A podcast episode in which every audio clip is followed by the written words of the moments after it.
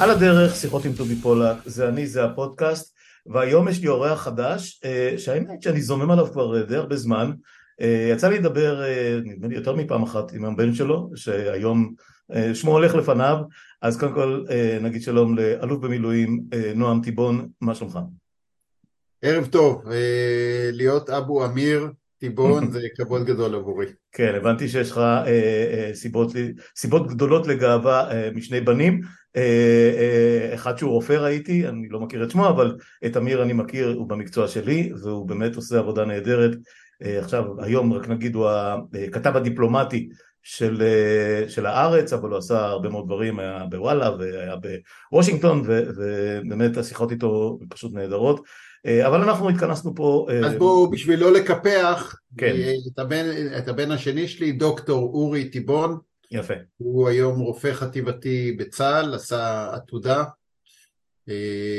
למד רפואה, ועובד קשה היום במדים, בדיוק כמו שאני הייתי, ואני מת מגאווה בש... זה, זה מגאווה על שניהם, בוא נגיד. נהדר, נהדר, נהדר. גם מת מגאווה וגם משקיע הרבה בלהיות בייביסיטר, כמו שאני עושה גם עם הנכד שלי, כן, הם רק לי, אחד. יש לי שתי נכדות, גליה בת שלוש וקצת, וכרמל בת שנה וחצי, שהן שומרות על הגבול הדרומי שלנו. כן, זהו, בקו העימות, בקו העימות, כן. כן, כל השיחות שלי. אני רגוע, אני ישן בשקט, יש מי ששומר על הגבול. בדיוק. יואבי, שהוא קרוי על שם אבא שלי, יואב, הוא גר לידינו כאן בתל אביב, וקיצור, להיות סבא זה אושר גדול. כן, אני, אני חווה את זה כבר uh, עוד מעט שנתיים, וזה באמת, uh, זה משהו אחר לגמרי, אנחנו uh, איכשהו נמסים מהדברים האלה, אבל אתה יודע, לגמרי. לא נסגיר, לא נסגיר כאן את כל הסודות, צריך להיות uh, קצת קשוחים, אתה יודע. כן. Uh, אנחנו, אנחנו משוחחים, uh, א', כי באמת מעניין אותי לדבר עם אנשים שעשו כמה, דבר או שניים בחייהם, ונמצאים במקום הנכון לדעתי בציבוריות הישראלית, ב, ב, יודע, בכל התחומים שאפשר לעלות עליו, מצבא ועד חינוך, אה, ממחאה ועד אה, אה, אתה יודע, דמוקרטיה או המאבק על הדמוקרטיה וכן הלאה ואתה מתבלט בתחום הזה בשנה האחרונה כמו רבים מאיתנו שפשוט כמעט עזבו הכל אני מניח שכל אחד מאיתנו ימשיך בעיסוקיו אה, בדרך כזאת או אחרת, אבל באמת משקיעים המון המון אנרגיה במאבק הבאמת בלתי נתפס הזה שנפל עלינו. אמ, אבל, אבל לפני שניגש לעניין עצמו, אמ, אני, אני רק אגיד שאתה חלק, אה, או אפילו מהמארגנים, מהמובילים של אה, ארגון שנקרא, תזכיר לי משהו, דמוקרטיה. חומת מגן לדמוקרטיה. חומת מגן לדמוקרטיה, תראה איך שעוד פעם המחשב הצה"לי ממציא ממציא שמות אה, גם למבצעי שלום, חומת מגן הדמוקרטיה, וזו התארגנות של אה, אלופים ותתי אלופים, צריך להגיד. לא, לא, לא. זאת התארגנות, אוקיי, בוא נשמע. זאת התארגנות יוצאת דופן, שמעולם לא הייתה כמוה בישראל, של אה, רמטכ"לים, מפכ"לים, ראשי מוסד ושב"כ בדימוס, אלופים, ניצבים, ומקביליהם, זה ראשי אגפים בשב"כ ובמוסד, יש לנו אה, למעלה מ-160 חברים, זאת אומרת שרוב הצמרת הביטחונית שנשאה באחריות לביטחון מדינת ישראל ב... בוא נגיד ככה, מאז מלחמת יום הכיפורים נמצאת אצלנו, כן. יש אצלנו גם כמה ותיקים יותר, אה, דן טולקובסקי, וזה מדהים, זה שם, זה שם מראשית ימי המדינה, היה מפקד חיל האוויר. עמוס חורב ושייקה גביש, שלושתם דנו כבר מעל מאה והם שניהם ככה מתקרבים למאה. תקשיב, זה מלחמת, זה מלחמת, זה מלחמת השחרור. הם הלוחמים האחרונים של מלחמת העצמאות. זה הפלמ"ח, זאת אומרת הם התחילו כן, בפלמ"ח, עד כדי כך. מדהים. כלומר, יש כאן, זה התארגנות יוצאת דופן, מעולם לא הייתה התארגנות כזאתי. וזה אנשים שאם אתה צובר את הידע המצטבר שלהם, אנשים כמו אפרים הלוי, תמיר פרדו, כרמי גילון, ועוד ועוד כן. ועוד ועוד, זה ידע מצטבר אדיר, ואנחנו באמת אה, שמנו לעצמנו את הנושא הביטחוני כנושא מרכזי, ונדבר על זה, על הפגיעה כן. בצה"ל ועל הפגיעה בביטחון ישראל, של החקיקה הרעה הזאתי של ממשלת ישראל, נדבר גם על האחריות של נתניהו. לפגיעה בצבא. אה, ואנחנו עובדים כקבוצה, למרות שיש כאן ריבוי דעות, ואתה יודע, זה הרבה גנרלים, אז יש גם אה, המון הרבה, ניסיון. הרבה אגו, הרבה אגו, בכל לא יכול להיות אחרת.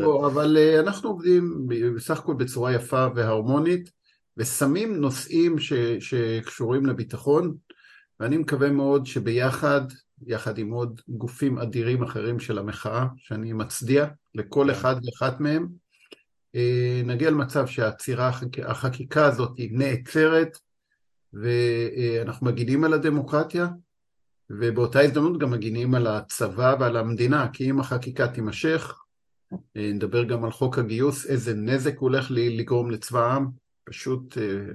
כן, אז נגעת, אז נגעת ב... כן, נגעת בי אף, כמעט בכל הנושאים, יש עוד כמה דברים קטנים שאנחנו נדבר עליהם שהם גדולים מאוד, אבל כן, אז, אז, אז באמת מה שקרה כאן בשנה האחרונה, מהרגע ש... נשים את, ה, אה, את האצבע על, ה, על העניין המדויק ביותר שאפשר לחשוב עליו, אותו נאום של יריב לוין בתחילת ינואר אה, אה, השנה, ש, שזה לפני תשעה חודשים ויותר, עוד מעט עשרה חודשים, פתאום הבנו כולנו, זאת אומרת זה עיתונאים וזה מדענים וזה רופאים וזה אקדמאים וזה קצינים בכירים אפילו אפילו בשירות אבל נניח להם כרגע אני לא יכול לדבר אבל באמת קצינים לשעבר קצינים בדימוס כמו שאמרת, מרמטכ"לים ועד, אה, ועד, לא יודע מה, מג"דים, זה לא חשוב בכלל, וה, וה, פתאום התחושה היא שמשכו לנו את השטיח מתחת לרגליים, וזה בכלל לא קטע של אני, אני שונא להגיד את זה, אבל אני אגיד את זה, זה לא קטע של מי ביטחוניסט יותר או פחות, מי ימין, מי ימין יותר ומי ימין פחות, מי, מי תמך באוסלו ומי חשב שזה אסון, מי היה בעד uh, נסיגה מסיני או ההתנתקות מגוש קטיף, ווטאבר, שזה בעצם מעזה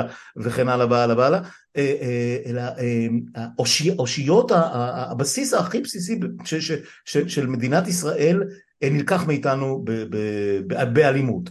אמ, וזה באמת יצר קבוצות, כמו שאתה אומר, אה, שאני בטוח שהדעות הפוליטיות וגם הביטחוניות של, שלהם, אה, כמספר האנשים ככה יש מספר הדעות. קשה למצוא הרי שני יהודים, שני יהודים עם אותן דעות בדיוק. אמ, אז איך אתם, עזוב את הקבוצות האחרות, אתם בתוך, בתוך הקבוצה הספציפית הזאת, איך אתם מצליחים להגיע ל...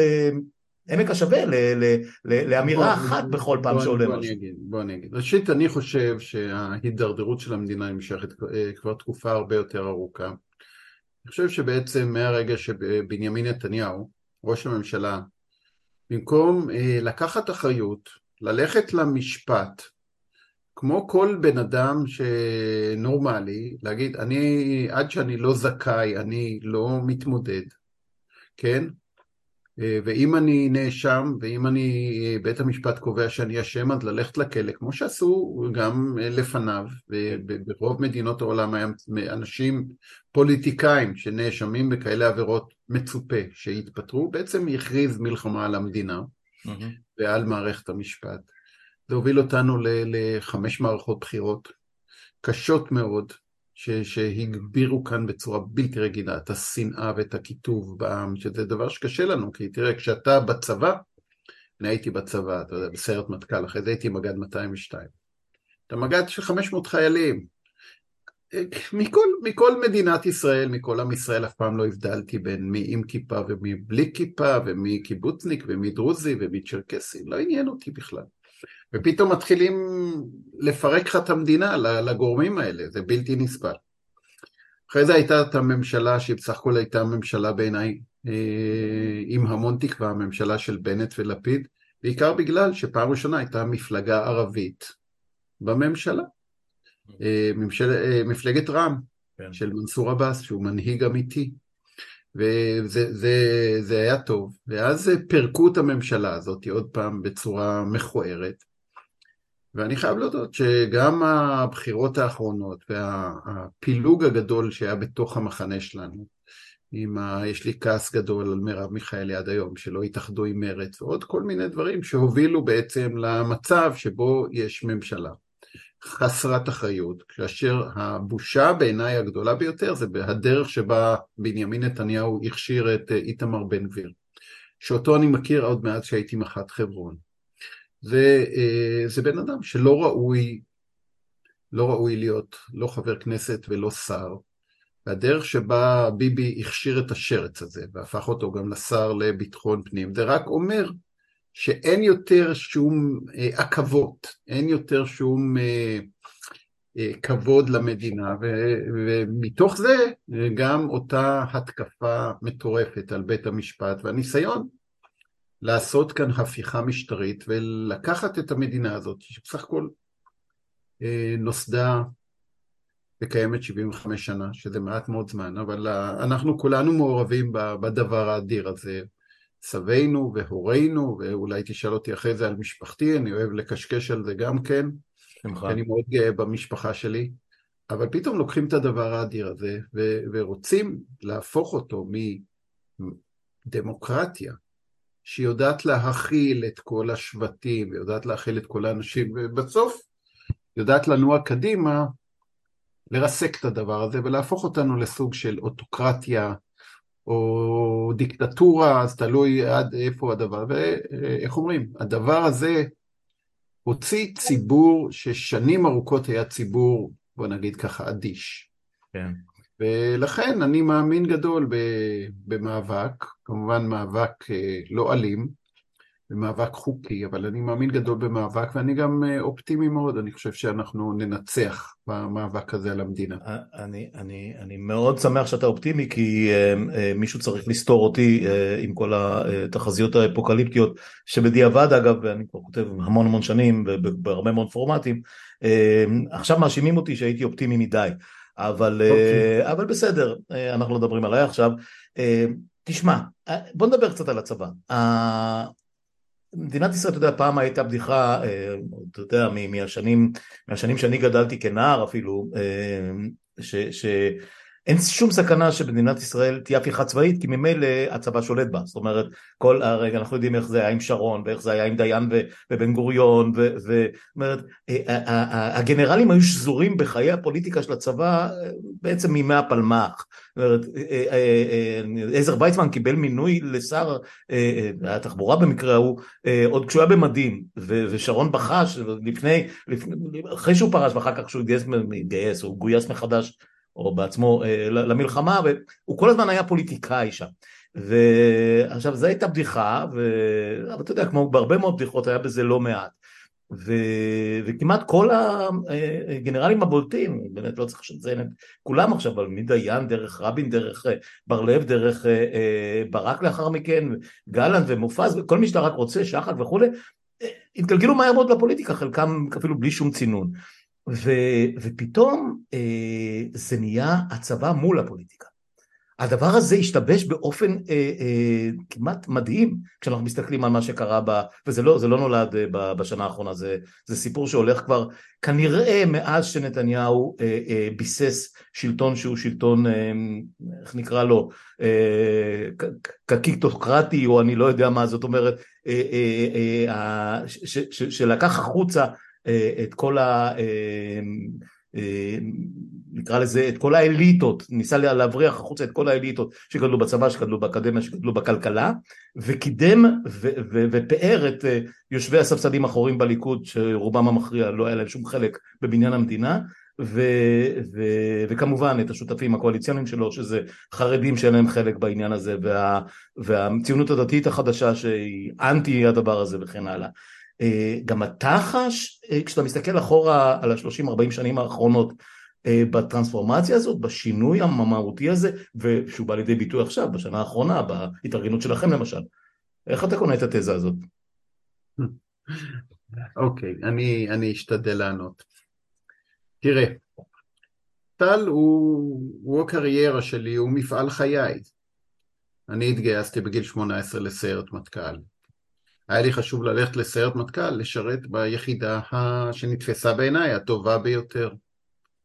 אה, היה לי שירות משמעותי, אני התגייסתי בנובמבר 1981, אה, ממש בתחילת 82 פרצה מלחמת לבנון הראשונה שנקראת... היית ממש חייל צעיר אז, כן. כחייל צעיר יצא לי להשתתף במלחמה הראשונה בעצם אה, ממטולה ששם התארגנו ועד ביירות, נלחמנו גם במערב ביירות כן. והיו לנו גם נפגעים ופצועים וכולי.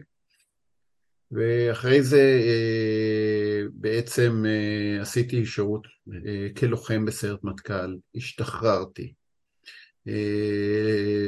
ולאחר מכן, עומר בר-לב, שהיה מפקד היחידה, קרא לי לחזור למילואים בתנאי קבע, לעשות כל מיני פעילות, פעילויות מבצעיות שהיה נדרש הניסיון והידע שלי, וזה הוביל אותי בסוף לחזרה לבחירה במסלול צבאי.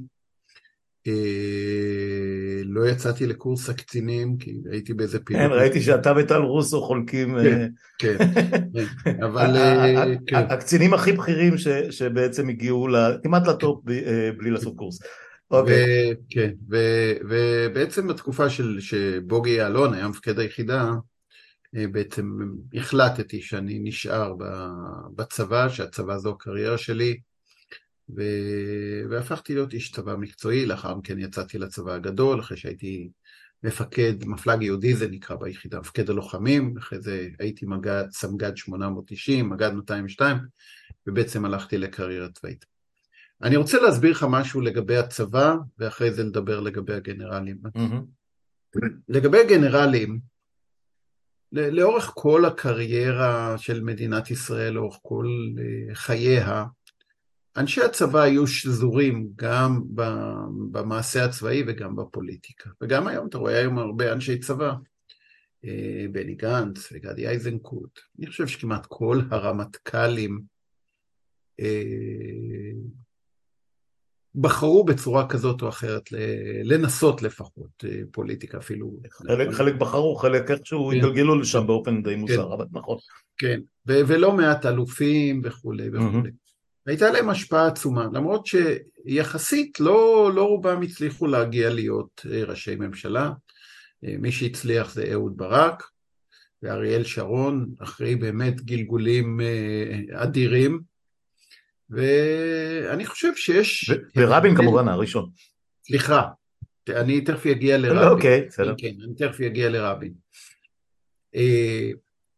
ולא לא כולם הצליחו להיות ראשי ממשלה טובים, כי אני חושב שזה לא נדרש אותו סט של כישורים. נכון מאוד. להיות אלוף או רמטכ"ל ולהיות פוליטיקאי או איש עסקים, גם בעולם העסקי, אתה לא רואה שכל ה... להפך, היו כמה הסתבכויות מאוד מאוד בולטות. נכון, נכון מאוד, ולכן אני בא לזה מעמדת צניעות גדולה. כן. בסוף אני כן רוצה לדבר על רבין, כי הוא לדעתי אחד משלושת ראשי הממשלה הטובים ביותר שהיו לנו. שזה... גם אגב, רק אני אגיד פה, אה, אחרי שהוא למד על בשרו, הקדנציה הראשונה שלו הייתה בעייתית מאוד, בקדנציה השנייה הוא כמעט, אתה יודע, בא ואמר, אוקיי, למדתי לקח מכל מה שקרה בין 74 ל-77, ועכשיו אני אעשה את הכל נכון, שזה דבר מעניין מאוד. צריך לזכור שבקדנציה הראשונה שלו היה מבצע אנטבה, היו הרבה דברים שהם... אה, אתה יודע, צל"ש או טר"ש, אותו מבצע יכול היה להסתיים לא כמו נחשון וקסמן, איך תדע. כן, אוקיי. אה, נכון, אבל זה אומץ בלתי רגיל להוביל דבר כזה. כן. אני רוצה לדבר על רבין כי באמת הוא בעיניי הצליח לשלב בצורה האופטימלית בין הכישורים הצבאיים שלו, המצביא של מלחמת ששת הימים. לצערי הרב הוא דמות שמלכלכים עליה המון, אבל ההיסטוריה יודעת, הוא היה מפקד הראל במלחמת העצמאות, בזכותנו, בזכותו יש לנו את ירושלים, החטיבה שלו הקיזה אדמה על הדרך לירושלים, ולאחר מכן הוא היה רמטכ"ל מדהים, במלחמת ששת הימים הוא הוביל אותנו לניצחון הכי גדול שלנו, הניצחון הצבאי הכי גדול שלנו, אבל גם שם התחיל הברוך הגדול שלנו עם, ה... עם השטחים. הניצחון הכי גדול שהוא האסון הכי גדול שלנו, ככה, ככה אני רואה את זה. כן, ואחרי זה היה ראש ממשלה יוצא דופן עם האומץ האדיר שלו, אבל גם עם הריאליות שלו. וגם זה שהוא נרצח על ידי בן, בן עוולה, אין לי, אני לא רוצה להשתמש במילים יותר חריפות. כן, כן. ושילם את המחיר. ורבין, באמת היה לו את השילוב הנכון בעיניי. אני חושב שגם אריאל שרון הגיע להיות ראש ממשלה בגיל מאוד מאוד בגר, ומאוד מאוד ככה, עוד פעם, גם כאן זה טרגדיה לא נורמלית, שהוא באיזשהו מקום עבר את אותו אירוע רפואי. הגלגולים של שרון הם, הם, הם אה, אה, אפיים, זה, זה, זה ברמות אה, שאתה יודע, האיש הכי שנוא והכי דחוי, אה, שלא נעים להגיד. אבל שרון, אני הייתי, אני הייתי מח"ט בחברון, בשיא האינתיפאדה, כן. ששרון התמנה להיות ראש ממשלה, ותשמע, אתה הרגשת את המנהיגות שלו. יפה, אבל זה גם אחרי גלגולים, אה, אה, כן. האסון שגרר אותנו ל-40 קילומטר וכולי בלבנון, זה על הראש של שרון, ותראה איך שהגורל מתגלגל. הגורל מתגלגל, והוא גם כן היה ראש ממשלה מצוין, כן. ואני אני חש, אני חש צער עמוק שהוא עבר את אותו אירוע רפואי, שבעצם הוציא אותו מה, מהזירה הציבורית, כי היה לו עוד הרבה מה לעשות. ופגע בכולנו, בסופו של דבר. לגמרי. בסוף, כן. אם אני לוקח, דרך אגב, את שתי ה... את שתי ה... אתה יודע, שני המקרים שהובילו למצב שבו אנחנו היום, אז הראשון זה רצח רבין, והשני זה אותו אירוע רפואי שהוציא את שרון. ואנחנו עד היום משלמים את המחיר, כי לדעתי, אם שרון היה נשאר ראש ממשלה, כל התופעה שנקראת בנימין נתניהו, אולי לא הייתה חוזרת אלינו. כי שרון היה ראש ממשלה מאוד פופולרי ומאוד חזק, ודעתו על בנימין נתניהו ידועה. הוא בז לו, והוא חשב שהוא לא מתאים להיות, להיות פוליטיקאי. כן, אני, אני חושב שבאשמת נתניהו נושא לא מעט, גם שמעון פרס, אבל זה באמת דיון פוליטי אחר לגמרי, כן, שלא ניכנס אליו כרגע, כי זה באמת, עכשיו, אנחנו לא, עכשיו, לא, לא, כן. לא התכנסנו פה לפוליטיקה. אבל עכשיו בוא נדבר שנייה על, על מה קורה לצה"ל מאז שהתחילה ההפיכה המשטרית, כי זה נושא נורא רציני. בדיוק. בעצם ההפיכה המשטרית הזאת, הגוף שנפגע הכי הרבה זה צבא הגנה לישראל. וזה מביא אותנו ממש לסכנה גדולה, וזה הנושא המרכזי שבגללו הוקמה חומת המגן לדמוקרטיה. תראה, לצה"ל בסוף בנוי על, על שלושה סוגי אה, משרתים. הגוף הראשון שהוא אה, נפגע הכי הרבה זה גוף המילואים. צריך לזכור, צבא המילואים זה עיקר עוצמתו של צה"ל, אנחנו עכשיו 50 שנה. 50 שנה בדיוק, כן. מי שניצח את מלחמת היום הכיפורים זה אה, חיילי המילואים, ובתוך אנשי המילואים העידית ואלה שהכי הרבה מסתכנים הם כמובן הטייסים, טייסי המילואים. כל פעם ששומעים שמטוס הפציץ או שכוחות, שלוקחים אחריות, לא לוקחים אחריות, יש שם אנשי מילואים, ככה בנוי חיל האוויר. רוב הטייסים הבכירים הם מתנדבים במילואים, הם מסכנים את חייהם, הם הולכים בלילה לבסיס, ויש סיכוי שיפילו להם את המטוס. קיימתי על זה הרבה מאוד שיחות, אה, בעיקר עם עומר דן, כשהוא נווט אה, שפרש ממש לא מכבר משירות פעיל אה, בגיל 50 פלוס, ודיברנו הרבה מאוד על, העניין הזה ש... שהחיל האוויר, השדרה המבצעית של חיל האוויר היא בעצם לא של, לא של צבא סדיר, אלא של צבא של אצ"חים, של, של, של, של טייסים ונווטים שמתגייסים ליום בשבוע או יומיים בשבוע ובכל הפעילות המבצעיות, כל מובילי הרביעיות, כל מפקדי התקיפות הם, הם, הם, הם אזרחים, צריך להגיד. החוזה של הטייסים האלה הוא חוזה, הוא חוזה מיוחד, מפני כן. שהם נכנסים למטוס הם לא יודעים בדיוק מה הם הולכים להפציץ, הם מקבלים נ"צ, והם mm. מקבלים אה, אה, אה, אולי את אופי המטרה, והם כן. לא יודעים, הם צריכים לסמוך במאה אחוז על המערכת, כי הם בסוף, כמו כולנו, בני אדם, והם גם חשופים לתביעות יותר מכולם בבית הבן הדין הבינלאומי בהאג, ותכף נדבר על העניין כן. הזה. ולא סתם הטייסים הם הראשונים שקמו ואמרו חבר'ה אם, אם זה לא דמוקרטיה ואנחנו לא יכולים לסמוך על מי שמקבל את ההחלטות אז אנחנו לא, לא יכולים לעשות, החוזה הזה הוא חוזה שמתאים רק לדמוקרטיה. המצב היום בצבא המילואים הוא קשה מאוד, הרבה יותר ממה שמציגים. גם חיל האוויר, ככל שעובר הזמן והטייסים האלה לא מתאמנים, מאבד כשירויות. וחלק מהמשימות שלו, אנחנו מדברים על משימות מאוד מורכבות, צריך לזכור, בצבא היום תמיד היה, חיל האוויר זה הזרוע האסטרטגית, עם כל הכבוד ליבשה, ואני הייתי איש יבשה. הזרוע האסטרטגית של מדינת ישראל זה חיל האוויר והיחידות המיוחדות. ודווקא שמה המכה היא הכי קשה, כי שמה נמצאים האנשים הכי בולטים שלנו, שמראש... שגם דרשו את ההכשרה הכי מורכבת ומסובכת וארוכת שנים. אותרו ועבדו הכי קשה בהיבט של, של יחוזה. ולכן היום, ואנחנו גם בגדודים ובכל מקום, ואתה רואה את זה בעיקר באוכלוסיות מיוחדות, אתה יודע, כמו רופאים. רופאי מילואים, אתה יודע, יכול להיות מנהל מחלקה, עסוק ועושה מילואים עד גיל 60. חבר'ה אלה אמרו רק שנייה עד כאן. מילואים זה פטנט שמתאים לדמוקרטיה, אין דמוקרטיה אין מילואים. ולכן צבא המילואים במצב קשה מאוד, קשה מאוד, וקשה לעצור את הדימום הזה. זה תלוי רק בזה שהממשלה תפסיק את ההתפרעות הזאת. הגוף השני זה צבא קבע.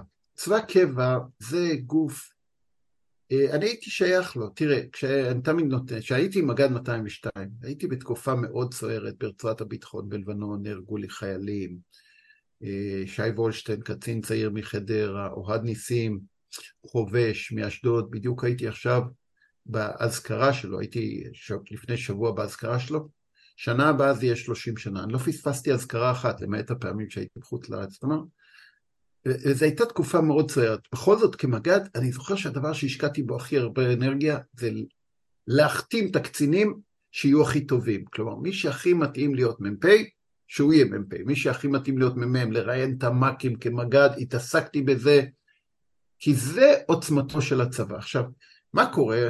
קצין צעיר כזה, מ"מ או מ"פ, הוא מסתכל כלפי מעלה. אם הוא מעריך את המ"פ שלו, אם הוא מעריך את המג"ד שלו, הוא אומר, אני רוצה להיות כמוהם. אני רוצה להיות כמוהם. המ"פ והמג"ד, הוא כבר מסתכל על אלוף הפיקוד ועל הרמטכ"ל ואומר, אני רוצה להיות כמוהו. זה חלק מה, מה-DNA של הצבא. עכשיו, כשהקצינים האלה היום רואים שחברי כנסת ושרים מקללים את הרמטכ"ל, את אלוף פיקוד המרכז, הם פתאום אומרים, רק שנייה, זה לא כזה כבוד גדול לצאת עם המדים הביתה. הרי מה קורה? יש לי בן קצין קרבי בזה. אני זוכר שהייתי בא הביתה עם המדים, והייתי בא יחסית מאוד מעט, הייתי קצין קרבי, הייתי מג"ד, הייתי מח"ט. אני זוכר שהציבור בישראל מאוד העריך אותי. ואני הרגשתי שאני עושה את הדבר הכי חשוב בעולם, אבל... אה, ואני הסתכלתי על מי שהיו רמטכ"לים בתקופתי, אהוד ברק ואמנון ליפקין שחק ומופז, ומאוד מאוד הערכתי אותם, מאוד הערכתי אותם.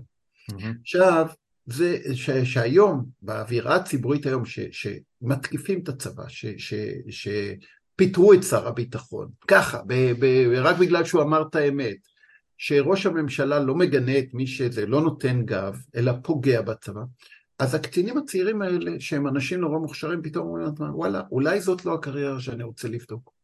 ופתאום יש בעיה לגייס לתפקידים מרכזיים. וזה חודר עמוק לצבא, לצבא הקבע. אז גם החוליה השנייה נפגעת.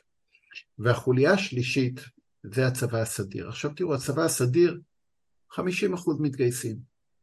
החמישים האלה, אחוז האלה מתגייסים, יש חרדים ויש ערבים שלא מתגייסים. אבל יכלנו, יכולנו להכיל את זה. Mm-hmm. מה שקורה עכשיו עם חוק הגיוס ה, ה, ה, שממש מפלה בין דם לדם, כמו שאם אם יקרה מה שהחרדים רוצים, כלומר שחייל גולן שמסכן את חייו כל לילה בג'נין, או בנחל, או בצנחנים, או בשריון, או בתותחנים, או בחיל אוויר, או בחיל הים, הוא בעצם אה, בחור ישיבה שלומד בבני ברק או בירושלים או בביתר עילית, שלא משרת בכלל, יהיה באותו מעמד, זה יפרק את צבא העם, נקודה. האימהות לא ייתנו לילדים להתגייס, ואז תוך, זה תהליך שקט, זה יקרה בשקט, האמא תגיד לילד, רק שנייה, אתה חשבת ללכת לגולני? חביבי, אני לא מסכימה. זה כבר קורה, זה כבר ו- קורה. ויתחילו כאן תהליכים, ובעצם אתה רואה שממשלת ישראל, כחלק מההפיכה המשטרית, פשוט מפרקת את צה"ל. עכשיו, לפרק את צה"ל זה לא צחוק, כי אנחנו עדיין במזרח התיכון. כן. ועדיין יש לנו טרור, ועדיין יש לנו אויבים, ואנחנו, חומת המגן לדמוקרטיה, אתה רואה את זה, משטרת ישראל זה גוף שכבר... הוא, הוא מפורק לחלוטין, הוא לא קיים. תהליך של פירוק. Uh, הטובים כבר פרשו. אין ספק. ואנחנו uh, uh, רואים שמתקיפים גם את השב"כ ואת ראש השב"כ, אני לא יודע, מירי רגב. Uh, מתקיפה את ראש השב"כ בגלל שהנהג שלה דרס מאבטח, אתה, אתה לפעמים לא מצליח... לא, הוא סירב, הוא סירב לדרוס, למרות שהיא כן, פקדה עליו. כן. אתה לא מצליח להבין את הטירוף, למה אנשים עושים את זה. ואז אתה אומר, חברים, זה לא יעבור, כי עדיין עם ישראל, 70% מעם ישראל, כולל 70% מהליכודניקים, צה"ל הוא אצלם בעדיפות ראשונה. אתה עושה כל סקר דעת קהל במדינת ישראל, מה הדבר הכי חשוב במדינה? צה"ל. תמיד מעל כולם. אה, לתקוף את הרמטכ"ל. איפה נשמע הטירוף הזה? ולכן אנחנו נחושים. לעצור את הטירוף הזה, כי זה החיים של כולנו כאן, זה הביטחון שלנו, אז...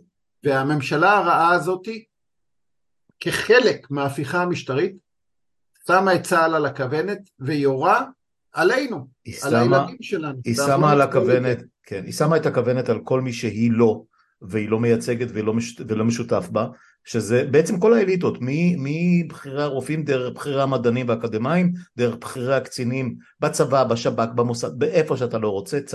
והמשטרה כמובן הוכנעה, אה, כי מלכתחילה היא הייתה יותר חלשה במובן הזה, ועדיין, אנחנו שנה בתוך האירוע הזה, אה, כל כל הכוחות הכי מוכשרים, הכי אה, נחשבים, הכי חכמים.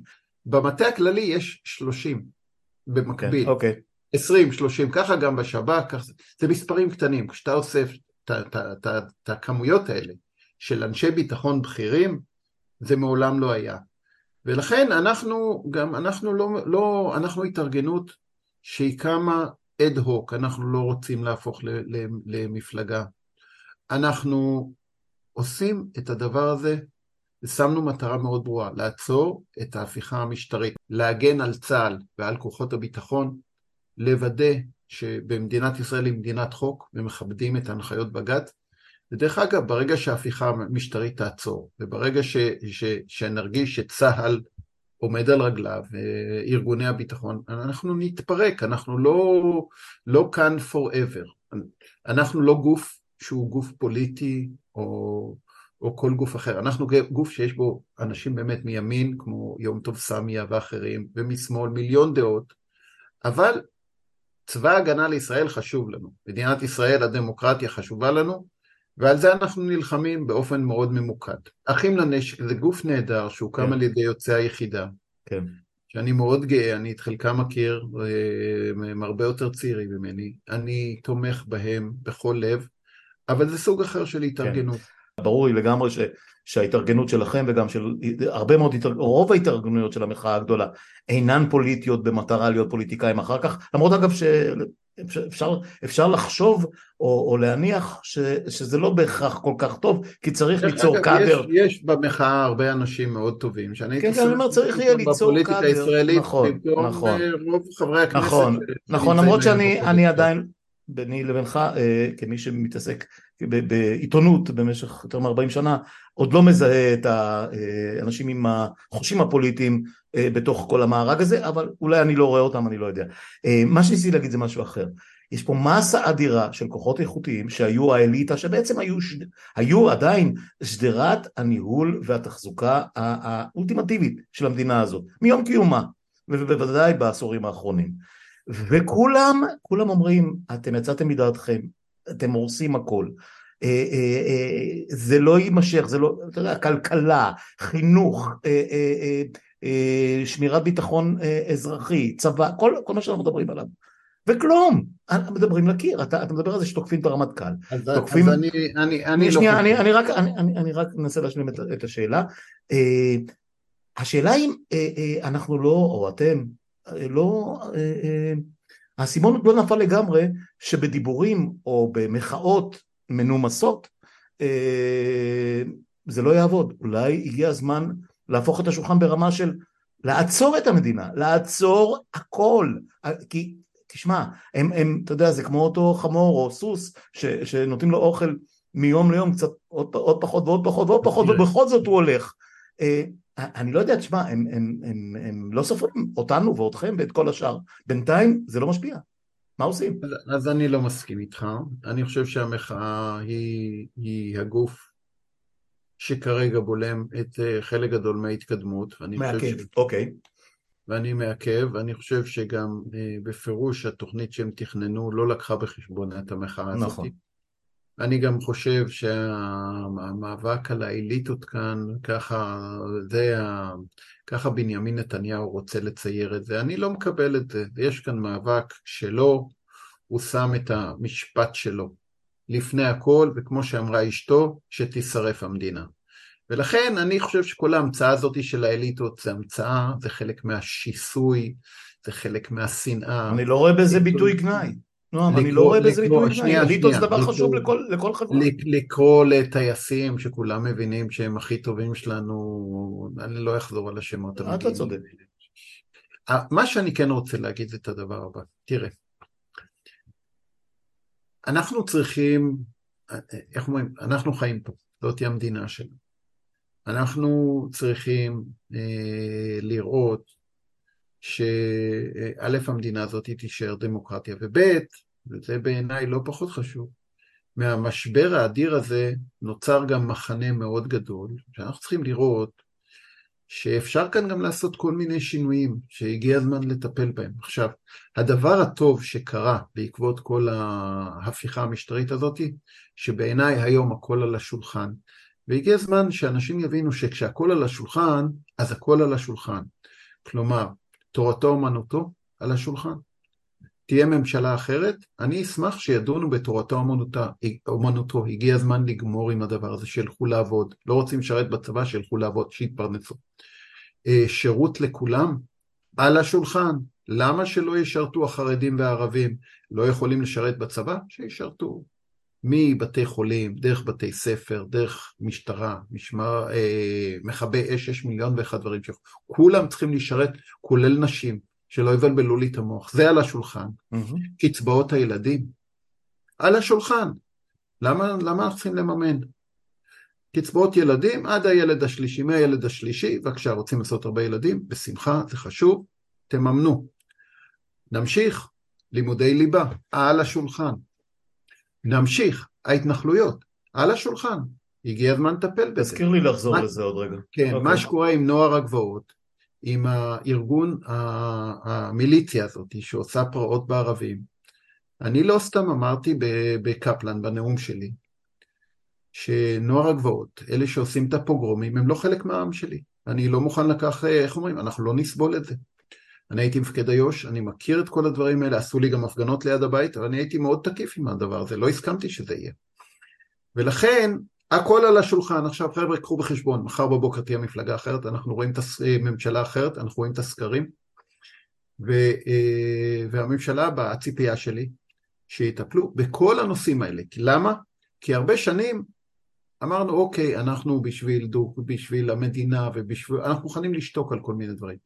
ברגע שבאים ועושים כאלה מהלכים שפוגעים בכולנו, ברגע שפוגעים בצבא, חבר'ה רק שנייה, אני לא מוכן שיפגעו בצבא, פוגעים בש... במשטרה, לא מוכן, אני רוצה כאן משטרה חזקה, מה שקורה בחברה הערבית, בשביל זה צריך משטרה חזקה, הרציחות האלה, ולכן הכל על השולחן, ותיקחו בחשבון, זה, אה, איך אומרים, הפוליטיקלי קורקט במחנה שלנו הסתיים, המחנה שלנו נחוש להילחם. סיימנו להתנצל.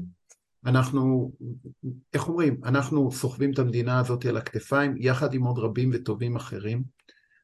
אני חושב באמת שיש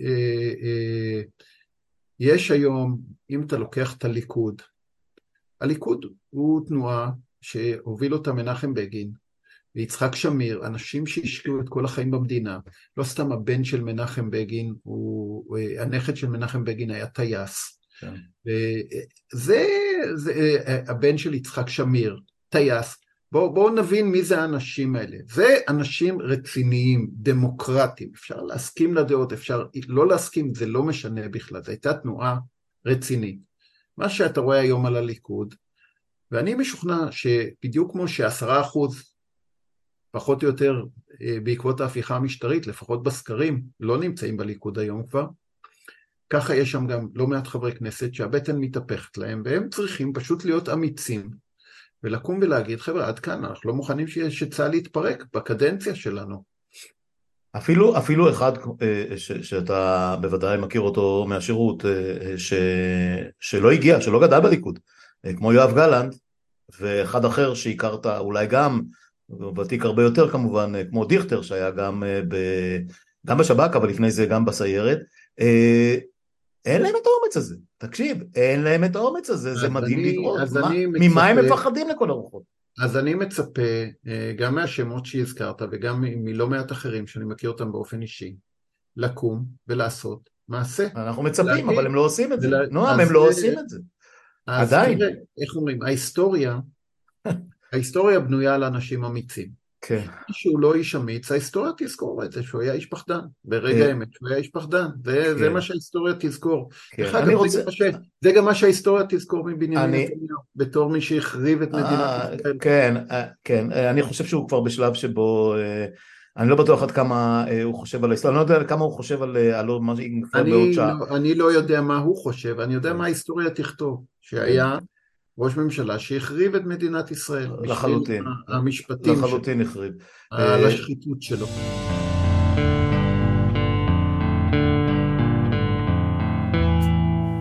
אני רוצה, אני אני רוצה שנדבר גם על ה- על ה- אה, ציון הח- ציון החמישים השנה למלחמה ההיא, אה, שאתה יודע, יצא ככה ש, ש, ש, שגם אני לא, לא השתתפתי בה וגם אתה זכית כמו, אתה יודע, תאריך הלידה שלנו הוא כזה ש, ש, שלא יצא לנו, אה, לאושרי, אני חייב להגיד, להגיד אני, אני, אני מפחד לחשוב אה, איך, איך עברו את זה אנשים שעברו את זה, אבל רגע לפני, אה, אתה הזכרת את זה ואני אני רוצה טיפה לא לעשות איתך חשבון, אבל אה, טיפה, טיפה קצת, אה, אתה יודע, אה, להתריס. אה, ואמרתי את זה גם לגיאור אנבר וגם ליאיר גולן ולהרבה מאוד חבר'ה שבאמת עש, עשו את המסלול כמוך ובמקביל אליך וכן הלאה. תקשיב, אה, אני כמפקד זוטר ביותר בשירות בשטחים אה, במהלך השנים במילואים, ב- באינתיפאדות ובשגרה ובשוטף ובבט"שים וכולי, יצאתי מדעתי פשוט אה, אה, אה, וניסיתי לעשות כמיטב יכולתי כמפקד ציור או כמפקד מוצב או ווטאבר מול, מול ההתנהגות של המתנחלים. וכל פעם מחדש הטריפה את דעתי ההתנהגות של מי שעמד מעליי של, של המח"טים בשטח של המג"דים הם לא מג"דים של, של אנשי המפקדה נקרא לזה הסדירים ש, שניהלו את, ה, את האופרציות בעיקר, בעיקר בשומרון יהודה ושומרון. וה, ו, אתה יודע, היום הסוסים האלה ברחו מהאורווה כל כך רחוק וכל כך פרוע, ואני מבין שחלק גדול זה המשטרה ומשמר הגבול והמדיניות של משרד הביטחון וכן הלאה. איפה הצבא, איפה האחריות של הצבא לאורך כל השנים האלה, אה, שאפשר יחד עם הרבש"צים ועם הנשק הארוך שמסתובב בשטח והכל, איך הצבא לא קם ואומר, "אנ- אנחנו לא מוכנים לסבול את הדבר הזה, מה אפשר היה לעשות אחרת? תראה, בוא נגיד ככה, ש... ש... בתור מי ששירת הרבה שנים ביהודה ושומרון, הייתי גם אחת ציון וגם אחת חברון, שתי אינתיפאדה וגם מפקד איו"ש. לב המאפיליה, כן. אני מכיר, מכיר היטב. ועוד פעם, חייבים להגיד את זה, למרות שזה נשמע קלישה. יש שם הרבה מאוד אנשים טובים. אני יכול לציין אנשים כמו פנחס לוולרשטיין, אנשים כמו הרב מידן, אנשים שאני בקשר קרוב איתם. אוקיי. הם אנשים סופר סופר רציניים וציונים לא פחות ממני. ויש בינינו ויכוח, אבל הוויכוח הוא, אתה יודע, הוא, הוא, הוא לגיטימי לחלוטין. אני חושב שמדינת ישראל צריכה להחליט. היא צריכה לקבל את ההחלטה הזאת, והיא בורחת מההחלטה. לצערי הרב, אני אומר, אריק שרון היה קרוב מאוד. עם הגדר הביטחונית, הוא ניסה בעצם לייצר גבול. ואנחנו צריכים להחליט כמדינה מה קורה שם בעניין הזה, כי זה, זה מאיים עלינו הרבה יותר מאשר הגרעין האיראני וכל דבר אחר. יש כאן באמת, אנשים צריכים להבין, יש כאן שתי אפשרויות, או שתהיה מדינת ישראל יהודית ודמוקרטית, או שנהיה כאן מדינה שבין הירדן לים יש כאן אה, מיליוני אנשים שהם אה, בסוג של, אה, תמיר פרדו אמר אפרטהייד. אם, זה אפרטהייד, אנחנו יודעים כן, שזה אם תהיה, אפרטהייד. אם תהיה מדינה אחת, זה יהיה אפרטהייד, כי הרי לא יהיה להם את כל... נועם זה כבר עכשיו הפעם, מה זה כבישים עורפיים? תן- מה תן- זה מקומות שבהם אוטובוסים שלא עולים עליהם? מה זה אפרטהייד, נו באמת. אני עוד לא אומר אפרטהייד, אבל אם תהיה מדינה אחת, בפירוש יהיה כאן אפרטהייד, ואנשים צריכים להבין את זה, זה לא, זה, זה או זה או זה. אה, ולכן, עכשיו, אני, כמו קצינים רבים אחרים בצבא, בצבא אתה משרת בצבא, אתה משתדל לעשות את תפקידך בצד הטוב ביותר. אתה אומר שאתה בעצם, תראה, אנחנו באמת, אנשי הצבא, יצרנו יותר מפעם אחת למדינאים את היכולת לקבל את ההחלטה. אני חושב שהפעם האחרונה שזה בוצע בצורה יוצאת דופן זה באותה אינתיפאדה, האינתיפאדה השנייה כמו שקוראים, שהייתה מאוד מאוד קשה. היינו תחת גל טרור מטורף. והיה לי הכבוד להיות אה, מח"טת בלב לב העשייה, ואני חושב שנלחמנו בטרור והבאנו לרגיעה. והבאנו למצב שבו דרג מדיני יכול לעשות מעשה, ואריק שרון באמת עשה מעשה.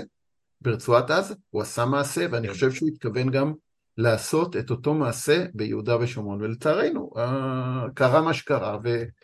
וכולי. אי אפשר לברוח מזה, אני מסכים איתך מאוד. מה שקורה היום בשטח מאוד מאוד מטריד. אה, אני חושב שהכניסה של סמוטריץ' למשרד הביטחון זאת סכנה איומה ונוראה. אני חושב שמה שהוא עושה שם עם המינהל האזרחי זה פשע, שאנחנו כולנו נשלם אני לא מבין איך שר הביטחון המכהן מסוגל לקבל את הדבר הזה. אני ו- לא, אני אני- לא מצליח להבין את זה. ואני חושב שעוד כמו שאמרתי, חברים, זה על השולחן. יהיו ממשלות אחרות במדינת ישראל, והנושא הזה, בהתנהגות הזאת של נוער הגבעות, בהתנהגות הזאת של, של חלק מהמתנחלים, בתמיכה שלהם בטרור היהודי, זה, איך אומרים, שינה את המשוואה אצל חלק גדול מהאנשים במדינת ישראל.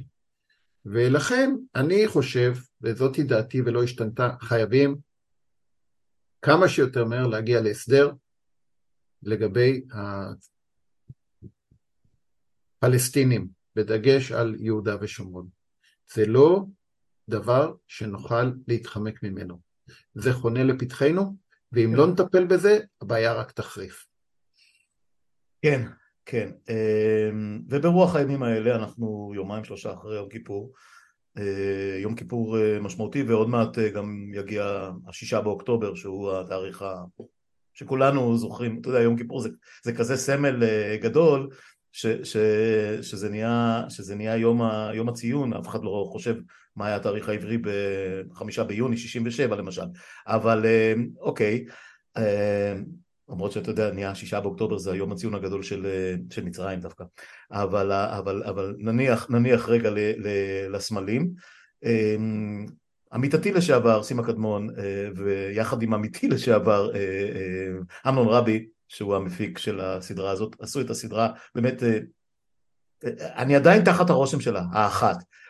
היינו בחו"ל וחזרנו, ראינו את זה ממש במין רצף כזה, ששתי, שתי, בשני חלקים, שני פרקים ואחר כך עוד שני פרקים, אשתי ואני ישבנו בנשימה עצורה. וכמובן שחלק גדול מהדברים הכרנו, חלק הכרתי ברמה כמעט אישית, התגייסתי מעט מאוד שנים אחרי המלחמה לקורס טיס, לא שרדתי שם, אחר כך הגדלתי לשריון וגם מסיפורי השריון הגעתי... שריון זה כבוד, כן. כן, לא, הגעתי, הגעתי לגדוד 79, ששלוש ארבע שנים לפני זה, לא, פשוט נמחק בחווה הסינית, במקומות אחרים. זה הכל, הכל, אתה יודע, תמיד סיפרתי שבבית ספר שלנו לקחו כיתה אחת והפכו אותה לחדר זיכרון למשהו, נדמה לי שני מחזורים מעליי או שלושה מחזורים מעליי שחצי מהם פשוט לא חזרו. אבל יודע, נניח רגע לעניינים האישיים, אם יש משהו שלקחתי משם ברמה הכי שצמררה אותי, ואני לא יודע איך הייתי מתמודד עם זה, אם אני הייתי נקלע לתוך מלחמה מהסוג הזה, זה הדואליות או האמביוולנטיות המטורפת של, של היכולת של טייסים לנהל חיים אזרחיים כמעט, מועדון, מקלחת, אישה במגורי הקצינים וכולי, רגע אחד אחרי שחזרו מתופת שיכלו להתרסק בה לרסיסים ואחרי שעתיים להמריא שוב לאותה תופת בדיוק, הלוך וחזור, הלוך וחזור. עכשיו, אני עשיתי את השירות שלי כשריונאי, אתה עשית אותו כחי"רניק רוב, רוב, רוב השירות שלך. ידענו שאם אנחנו נוסעים למבצע או למלחמה או, או לאירוע כלשהו, אז אנחנו בתוך האירוע עד שהוא נגמר. לא אתה ישן בטנק, אתה ישן על האדמה, אתה, אתה נלחם, אתה, אתה נח וזה, וזה מין state of mind אחר. מה אתה לקחת, זה, זה משהו שלא הצלחתי, אני לא מצליח לעכל אותו, ומתוך השיחות שאני מנהל עם, עם חברים שלי, בדרך כלל חברים ששירתו די, די דומה, אנחנו חושבים, אתה יודע, באותם, באותם מונחים. מה אתה לקחת מהסדרה הזאת? איך, איך, איך אתה ראית את ההתנהלות? בוא נדבר ברמה האישית יותר כמובן. גלי, אשתי ואני, אשתי היא, היא היסטוריונית, דוקטור גלי מיר טיבון, היסטוריונית, היא סופרת. הצבא הוא החיים שלנו. זאת אומרת, אני הייתי בצבא, היא גידלה את הילדים, עשתה קריירה במקביל. אנחנו משפחה, היא הייתה בעצמה קצינה, אנחנו משפחה מאוד ככה ציונית וצבאית. ישבנו מרותקים, ערב אחרי ערב, אני לא רואה הרבה טלוויזיה, ישבנו אחרי החדשות בערוץ אחד, ב-11 היום, והסתכלנו על הסדרה. אני שקויה לי טוב, אני כל כך התרגשתי שא' שלחתי גם, גם לסימה קדמון וגם לטוקטלי שאני מכיר את המחמאות האדירות שלי להפקה היוצאת דופן הזאתי ואני גם דיברתי באופן אישי גם עם, עם רון חולדאי וגם עם גיל רגב וגם עם איתן בן אליהו עם חלוץ עוד לא דיברתי, אני אדבר איתו, אבל תראה, אני מכיר את האנשים. מה שהסדרה הזאת עשתה, בעצם בפתיחות יוצאת דופן, אני לא זוכר שנתקלתי בפתיחות כזאת, אנשים דיברו על, על, על אירועים מאוד קשים. גם מה שהטייסת הזאת עברה, ואני חושב שזה היה נכון להתחיל את זה עם המטוס הלובי, שזה היה אסון. לגמרי, לא יאמן הדבר הזה. והאסון הזה גם השפיע על כל מי שהיה מעורבים בו. אני יכול להגיד לך שעברנו מקרה דומה בסיירת מטכ"ל, של טרגדיה נוראית שנקראה אסון צאלים. ברור. ואותו חייל שירה את הטילים נפגע נפשית מהעניין הזה, ואחרי הרבה מאוד שנים הוא ספק נדרס, ספק, לא ברור בדיוק, אבל, אבל החיים שלו השתנו לרעה מאותו רגע ארור, וכך גם הזמר וה... אה, אותו אה, שלו, שלו, דורון, דורון שלו, כן. שלו, שהפילו את המטוס, שבאמת כן. לא הייתה סיבה להפיל כן. אותו. זה, הם קיבלו הנחיה. קיבלו פקודה, כן, זה היה מטורף. כן, קיבלו פקודה, זה היה מטורף. מה שהטייסת הזאת עברה, זה, זה באמת אירוע יוצא דופן.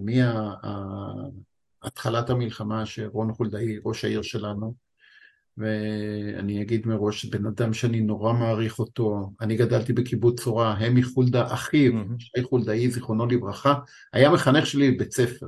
זו משפחה שאני אוהב ומעריך מאוד, גם מאוד מעריך את רון חולדאי כראש עיר. הייתי גם, עשיתי לו תפקידים בהתנדבות בעיריית תל אביב. תשמע, הוא היה גיבור אמיתי שם. כן.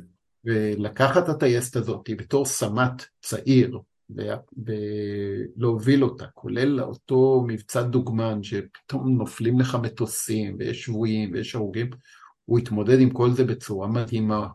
זה מנהיגות יוצאת מהכלל. ואחרי זה איתן בן אליהו, ש, שנכנס לטייסת תוך כדי מלחמה ולקח פיקוד, ואתה יודע, מה הבעיה עם הדבר הזה, עם המציאות הזאת של הטייסים? שברגע שהמטוסים מתחילים ליפול, זה פחד אלוהים, כי אתה טס, ואתה רואה, החבר הזה שלי נפל בשבי, והחבר הזה שלי נהרג, והמכונה הזאת שאתה אמור לסמוך עליה במאה אחוז לא כל כך עובדת. זו המכונה הכי עוצמתית והכי מפחידה שאתה יכול לעלות כן, על הדעת כן, במקביל. כן, וזה לא כל כך עובד, וזה דורש תעצומות נפש אדירות. וגם הסיפורים מהשבי, והגבורה של הטייסים שנפלו בשבי, וגם שהם הכניסו אותנו גם לחיבוטי הנפש ולמאבקים, של, לפצעים פתוחים איומים עד היום, אותו נפילה בשבי המצרי של המטוס ש...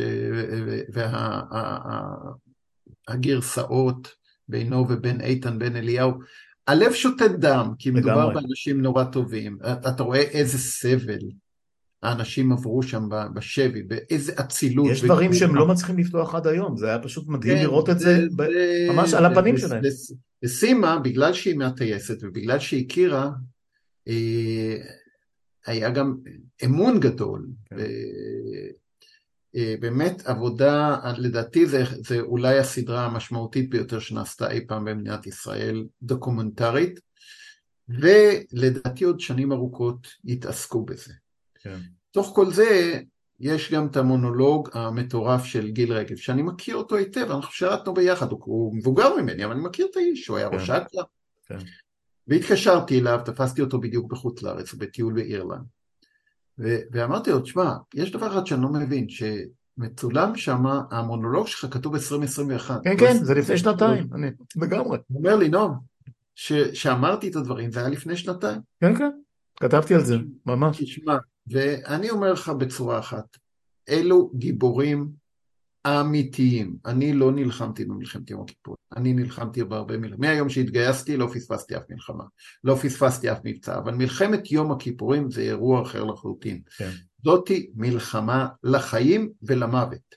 אנחנו הופתענו, אנחנו לא הבנו נכון מה קורה עם הסורים, יש עכשיו גם הרבה עיסוק בדדו, שהוא דמות טרגית מהמעלה הראשונה. ובוא נגיד ככה, כן, יש לו אחריות למח... לחלק מהמחדל, אבל מהיום שפרצה המלחמה, הבן אדם הוביל את צה"ל לניצחון אדיר, ואחרי זה הוא שילם את כל המחיר. כן. ויש עיסוק גם בגולדה וגם בדיין. אני, אליהם יש לי הרבה פחות סימפתיה, אני חייב להודות. אני חושב שהם האשמים העיקריים, אני חושב שהשחצנות והיהירות, ואני גם דיברתי על זה, כשאני מזהה הנהגה אטומה, שחצנית ויהירה, זה מוביל לאסון. ואתה אה, יודע, אני פעם דיברתי ב... יש אה, נציגי צה"ל הולכים לבתי קברות, אתה אלוף, אז אתה, שולחים אותך, זה מין כן, תורנות. כן. ונשלחתי לאזכרה של משה דיין.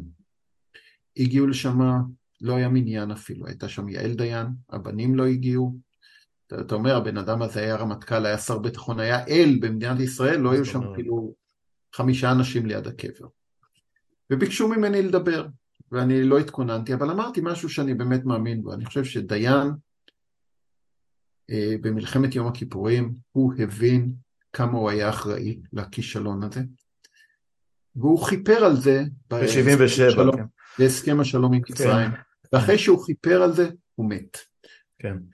ובסיכומו אה, של עניין, אה, אתה יודע, הם נורא הודו לי, כי אני, כי אני חושב שהצגתי את זה אולי באור כמו שהמשפחה הייתה רוצה לשמוע, אבל מה שקרה במלחמת יום הכיפורים זה שבסוף אנשים נשלחו, ואם אנחנו מדברים על אותם שריונרים, חטיבה 14 של אמנון רשף, אה, הקרבות ברמת הגולן, אני דווקא מאוד מזדהה גם עם עד בלימה, מה שעבר על חטיבה 188 שעמדה מול המאמץ העיקרי, נהרג מח"ט, נהרג סמח"ט, בן שוהם. בן, בן שוהם, כן, בוודאי. כן, אה, אלה גיבורים אמיתיים, אני מוריד בפניהם את הכובע, צריך להבין שמעבר לכמות האדירה של הנפגעים, יש לנו המון המון הלומי קרב מהמלחמה הזאת.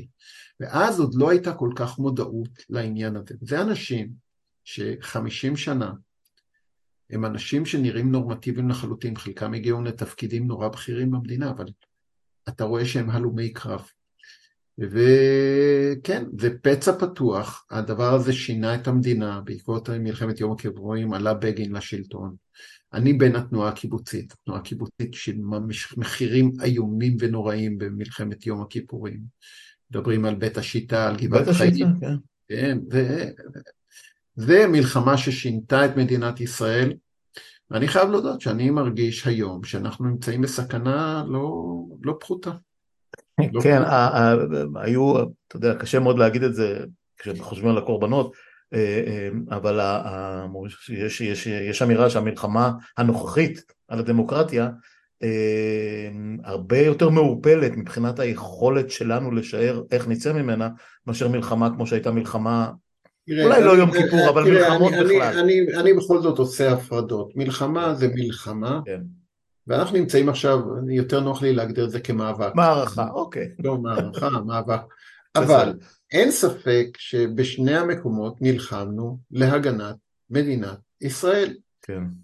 אה, במלחמת יום הכיפורים נלחמנו כנגד צבאות, הצבא הסורי, הצבא המצרי. אה, שילמנו מחירים קשים מאוד. היום אנחנו, המלחמה היא פנימית. וכן, הנזק הוא, הוא, הוא תראו, אה, בתור מי שהוא חווה, למד היסטוריה, ואני כשהייתי בארצות הברית מאוד עניין אותי מלחמת האזרחים האמריקאית.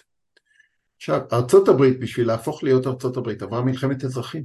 מלחמת אזרחים ששם נהרגו אלפי, אל, מה זה אלפי? מאות, מאות אלפי, אלפי אמריקאים נהרגו במלחמת האזרחים.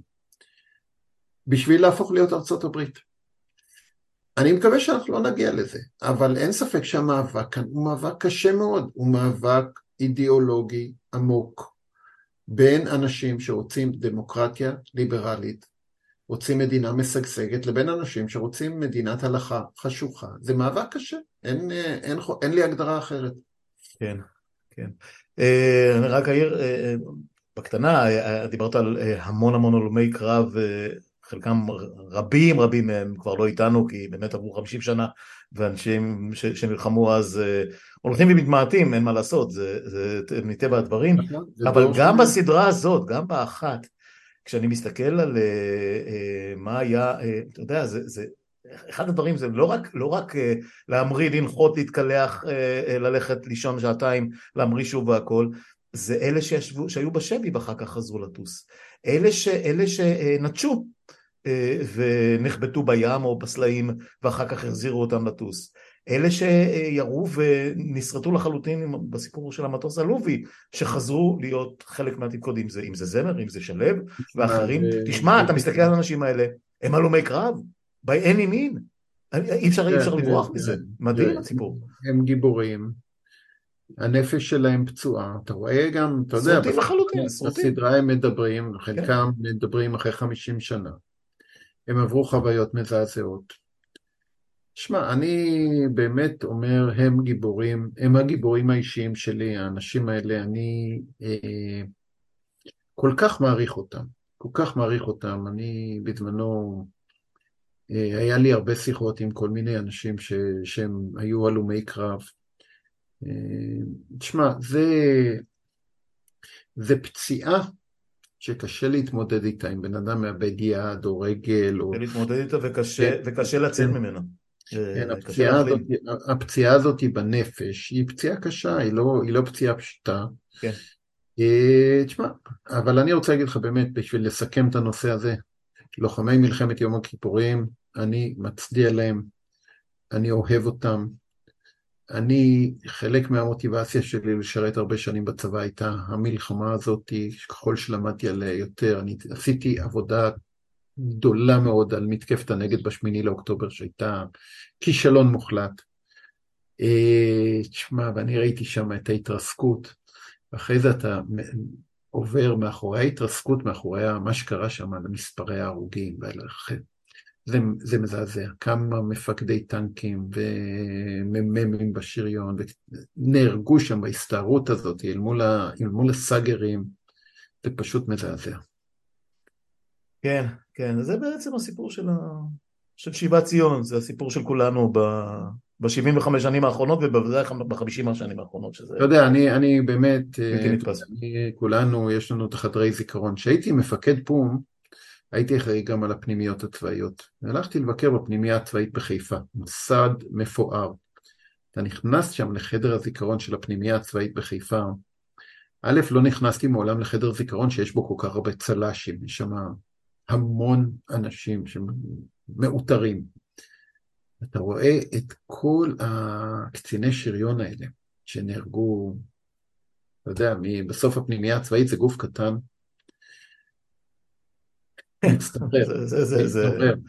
תראה, הסיפור הזה של המלחמה הזאת... כמובן גם בקיבוץ צורה, גם בקיבוץ צורה, בקיבוץ שאני גדלתי. אני אומר לך שוב, בתיכון בן גוריון בעפולה, תיכון בן גוריון בעפולה, אני זוכר את כל השמות עד היום, והם לא במחזור שלי. כן, הם היו מבוגרים ממני בשלוש-ארבע שנים בסך הכל. כן, בקיבוץ צורה שאני גדלתי פה היה בחור בשם מיקי לדרמן, שהיה בחטיבה הירושלמית, והיה נעד במוצבים, היה נהדר תקופה מאוד מאוד ארוכה, והיה בחור בשם משה בן נון. קיצור, כל מקום שילמנו את המחירים שנהרג בקרבות. ותראה איך הדבר הזה אה, אה, אה, הוא, הוא אובססיה של כולנו, זאת אומרת, אתה אמרת שעשית עבודה עצומה, אני לא זוכר משהו שקראתי עליו בכזאת, בכזאת אובססיה ברמה של היסטוריה חדשה, כן? זה לא היסטוריה כל כך... דרך אגב, אני, אני מבין כל ה... אתה יודע, אני קורא המון, אני מאוד אוהב את הספרים שכותב אמיר המזוב. בסוף, ואני קצת מבין בזה, כי אני קורא המון, אמיר המזוב הוא, הוא לדעתי כותב הכי קרוב למציאות, במה שהיה שם במלחמת יום הכיפורים, הוא מומחה גדול ואני מאוד ממליץ על הספרים שלו. בהחלט המלצה שתתקבל. אה, אני אומר גם כל שנה שיוצאים פרוטוקולים ויוצאים הקלט, ויוצאות הקלטות ו, ועוד עדויות ועוד רעיונות ועכשיו פתאום האחת הזה שזה היה out of the blue, הרי אתה יודע, אתה לא חושב שיום אחד תקבל את הרשומון הזה לפנים בסדרה של ארבע, ארבע שעות, שמתוך זה, אה, זה, זה כנראה נגזר מתוך עשרות שעות של הקלטות. סיפור באמת יוצא, יוצא דופן. אני באמת שואל איתו, בדיוק היום שלחתי וואטסאפים גם לסימה וגם לטוקטלי. כן. אה, שניהם שמחו ש, ששלחתי להם. וממש החמאתי להם על העבודה שלהם, כי זו עבודה שלדעתי עוד שנים רבות... ללא ספק. אני אומר ככה, לצבא בטוח יש מה לעשות עם זה, לחנך על הדבר הזה, קצינים, מעורר הערכים האלה של הדבקות במשימה, של הנחישות, של ההתמודדות עם הפחד, שמה... מעורר השראה, אין לי כן, הגדרה. כן, אה, ואתה יודע, ומתוך ה... מתוך הזיכרון הזה ומתוך אה, המסקנות האלה, כולנו צריכים לחזור, אה, אתה יודע, עוד הערב ומחר ובשבת הקרובה וב... וביום יום שלנו למאבק הנוכחי, כמו שאמרת, זה לא מלחמה ולא מערכה, אבל זה מאבק, ומאבק שהוא לא פחות, כמו, ש... כמו שכבר אמרנו כמה פעמים, אני... לא, פחות, לא פחות חשוב על גורלנו והיותנו בכלל. אני, כן, דיברתי בשבת האחרונה בקפלן, ואתה, תשמע, אני, אני נדדתי כבר בכל הארץ בהפגנות, הייתי בעפולה ובחיפה ובירושלים ובמוצקין, בכל הארץ אנשים קמים ואומרים עד כאן. ויש בזה משהו גם מאוד מעודד ומחזק, וכמו בכל מאבק, יש לנו נשימה ארוכה. יש לנו נחישות, הנחישות שלנו נבחנת, כי ברגע ש... איך אומרים? ברגע שנפגין רפיון, אז אה, אה, איך אומרים, ינצלו את זה. ללא ספק. וכן, צריך לעשות אה, מאמץ גדול, ואני אומר עוד פעם, המאמץ, אחרי שנגיע לנקודה ש, ש, שבה הדבר הזה ייעצר, צריך להיות כאן גם מאמץ גדול לריפוי. ואני חושב שחלק מהעניין ש, שבכלל לרפא את המערכת הזאת זה שבנימין נתניהו צריך לצאת מהתמונה של הפוליטיקה במדינת ישראל כי האיש הזה הוא לא, לב... לא, הוא, הוא, הוא הבעיה, הוא לא הפתרון, הוא, הוא לא יכול להיות חלק מהפתרון, אין שאלה. הוא המשסה, הוא מעורר השנאה, זה הכל הוא, הוא לא נגרר. לא, לא, לא, לא, לא, לא, שום הנחה. למעגל השנאה. שום הנחה. והאיש הזה צריך לזכור שמי שהציל את החיים שלו כשהוא היה בסיירת מטכ"ל הם חבריו הקיבוצניקים. מהקומנדו, כן, שמשכו אותו מאז. כן, זה פשוט מזעזע. וצריך שהוא יצא לחלוטין מהפוליטיקה שלנו בשביל להתחיל איזשהו מעגל של כן. ריפוי, וכמו שאמרתי, אני לא, לא חוזר בי, הכל על השולחן חברים, כן. הכל על השולחן. אם מתקנים, אז הגיע הזמן לתקן כמו שצריך. בסדר, תקשיב, אה, זה... הייתי מרותק, שעה ועשר דקות כמעט של אה, שיחה אה, שבעצם לא הסתרנו לא, לא, אתה יודע, לא את הזעם של אה, מה שיש היום ומה שהיה אז, וגם לא את התקווה. אמ, אני מאוד שמח שקיימנו את השיחה הזאת. אה, למדתי ממנה הרבה ואני מקווה ש... שהמאזינים והצופים שלנו, אה, להגיד ייהנו, אבל יקבלו ממנה כמה שרק אפשר. נועם טיבון, אלוף במילואים, תודה, ש... תודה שהתארחת בשיחה הזאת. אני מקווה שעוד יהיו לנו, יהיו לנו הזדמנויות. בשלב הריפוי, כן? רוצה להגיד, תכלה שנה בקללותיה, תחל שנה בברכותיה, אני באמת רוצה לאחל לעם ישראל, כי בסוף אנחנו עם אחד, שתהיה לנו שנה טובה, שנה שבה נתחיל להיות עם עוד פעם, שנה שבה הדמוקרטיה הישראלית תנצח, ושנתחיל איזשהו תהליך של ריפוי והחלמה מהטראומה שאנחנו עוברים בשנה האחרונה. אמן. תודה לך. נתראה בקרוב. להתראות. Black and white